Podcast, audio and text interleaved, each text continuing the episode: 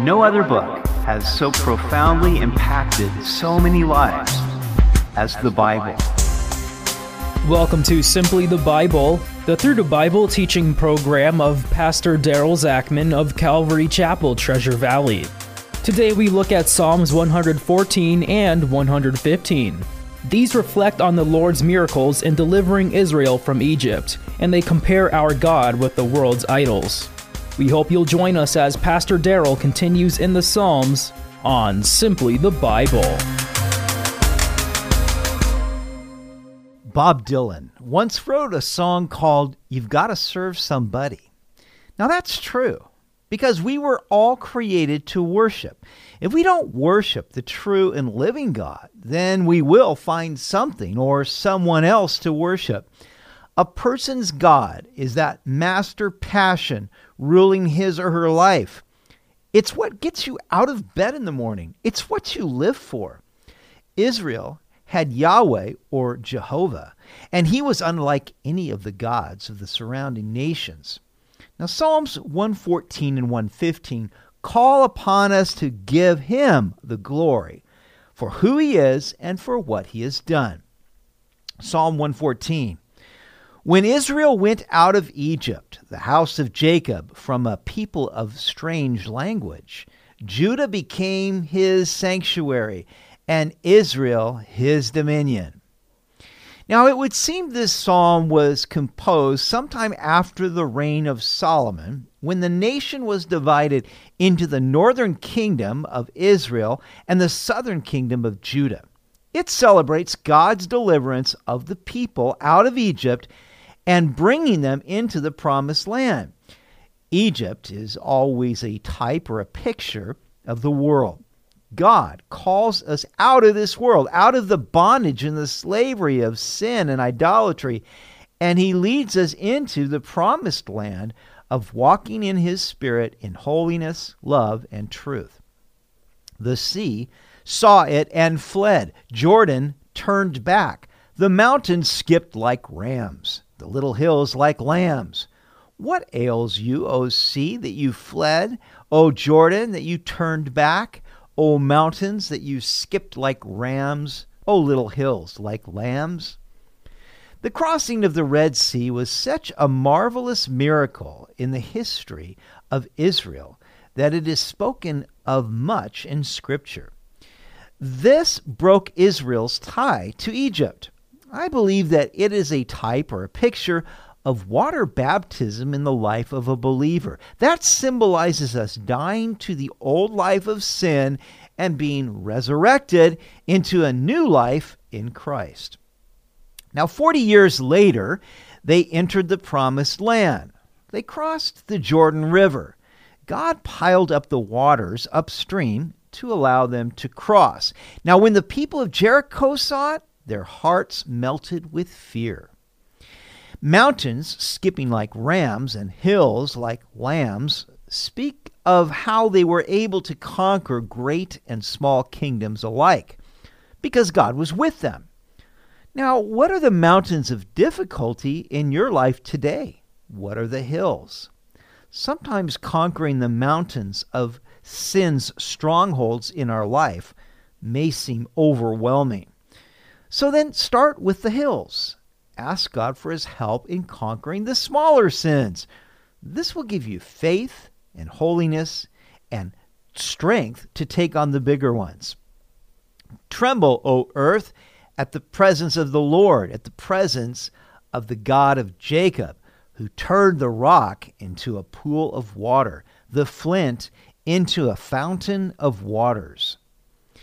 We talk much about the saints fearing God, but what about the world? God is the God of the entire earth. We will all face him on Judgment Day. Therefore, the entire earth ought to tremble at his presence and repent of their sins while there is still time. He turned the rock into a pool of water. Now, who is like the Lord? Actually, two times he brought water from the rock. The situation may appear hopeless. You may feel you are in Death Valley, as it were, but God is able to pour out the living water of His Spirit even in your desert places. Do you believe this? The theme of Psalm 114 is that if God did these things in the past, He can do them again. His past faithfulness demands our present trust. Isn't He worthy of our worship? Psalm 115. Not unto us, O Lord, not unto us, but to your name give glory, because of your mercy, because of your truth. Why should the Gentiles say, so where is their God?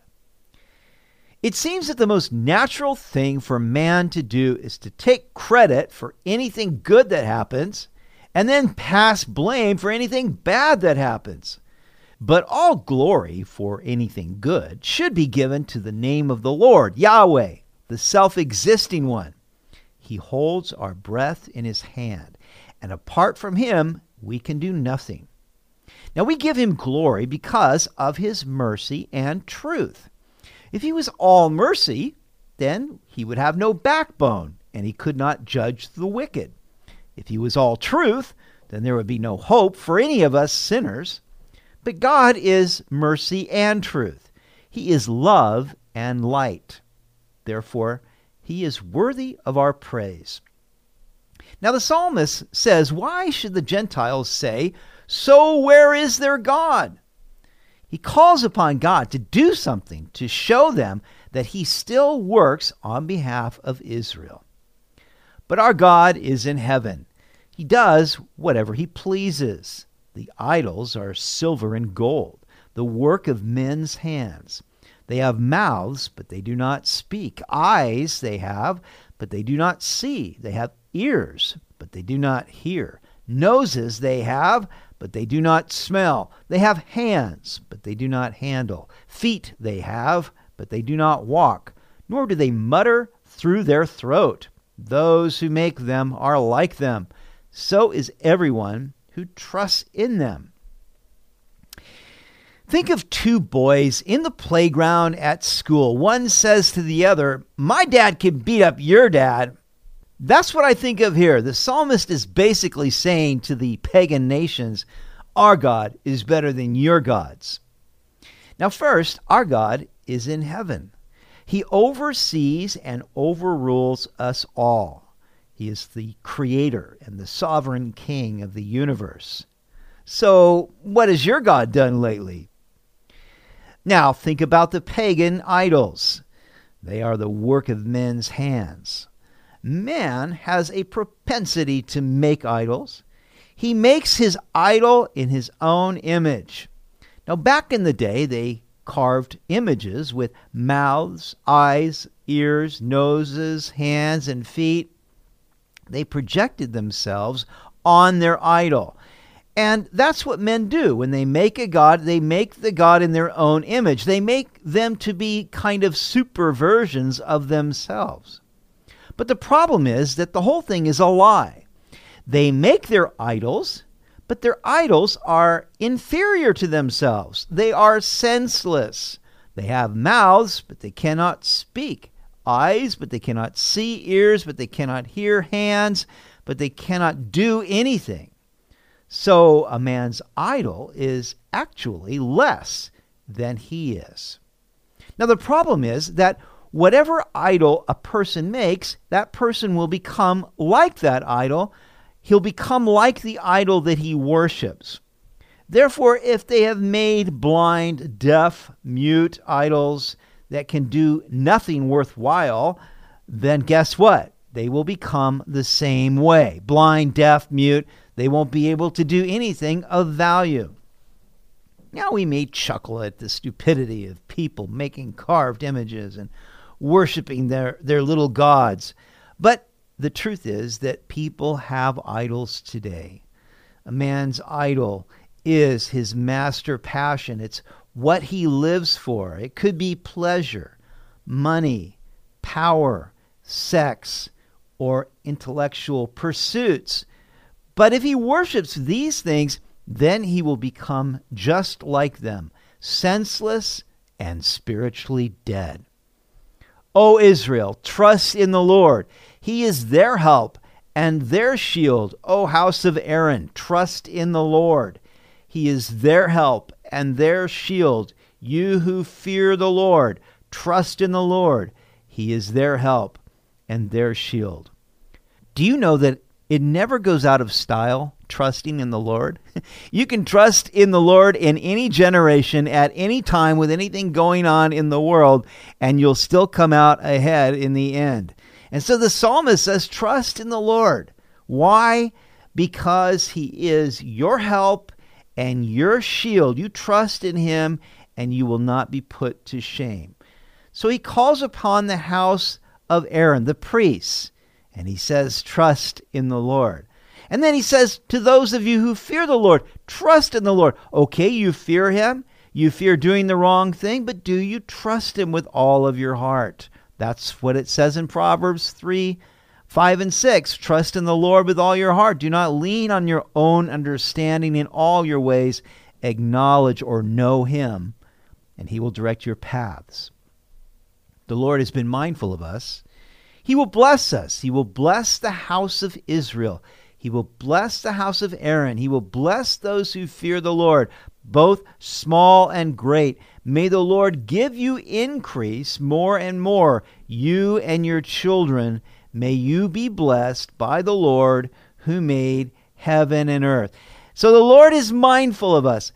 David said that if I were to number your thoughts concerning me, they would outnumber the grains of sand on the seashores. That's a lot of thoughts. Then he says, may he bless you and give you an increase, both you and your children. The heavens, even the heavens are the Lord's, but the earth he has given to the children of men. The dead do not praise the Lord, nor any who go down into silence, but we will bless the Lord from this time forth and forevermore. Praise the Lord. So the heavens belong to the Lord. God gave the earth to man. He gave man dominion over it, but man, when he sinned, sold the earth into Satan's hands. Satan is now the ruler of this world. He says the dead do not praise the Lord, but in fact, when we are in Christ, we don't really die. We continue to go and be with the Lord and praise him forevermore. Thus, we will bless the Lord forevermore. And it's interesting, Warren Wiersbe says to bless the Lord means to ascribe all glory and praise to him, to delight his heart with our joyful and willing thanksgiving and obedience. Listen, you're going to worship something. You're either going to worship some God, something, someone, or yourself. Or you can worship the true and living God who blesses those who trust in him forever. You've been listening to Simply the Bible, the Through the Bible teaching program of Pastor Daryl Zachman of Calvary Chapel, Treasure Valley. For more information about our church, please visit our website at calvarytv.org. To listen to other episodes, go to 941TheVoice.com or check out our podcast on iTunes or Spotify. If you have any questions or comments, please contact us through our website. Tomorrow, we'll look at Psalm 116, where the psalmist loves the Lord for delivering him from the pains of death. What can he render to God for his mercy? He will pay his vows and offer thanksgiving. We hope you'll join us as we continue in the Psalms on Simply the Bible.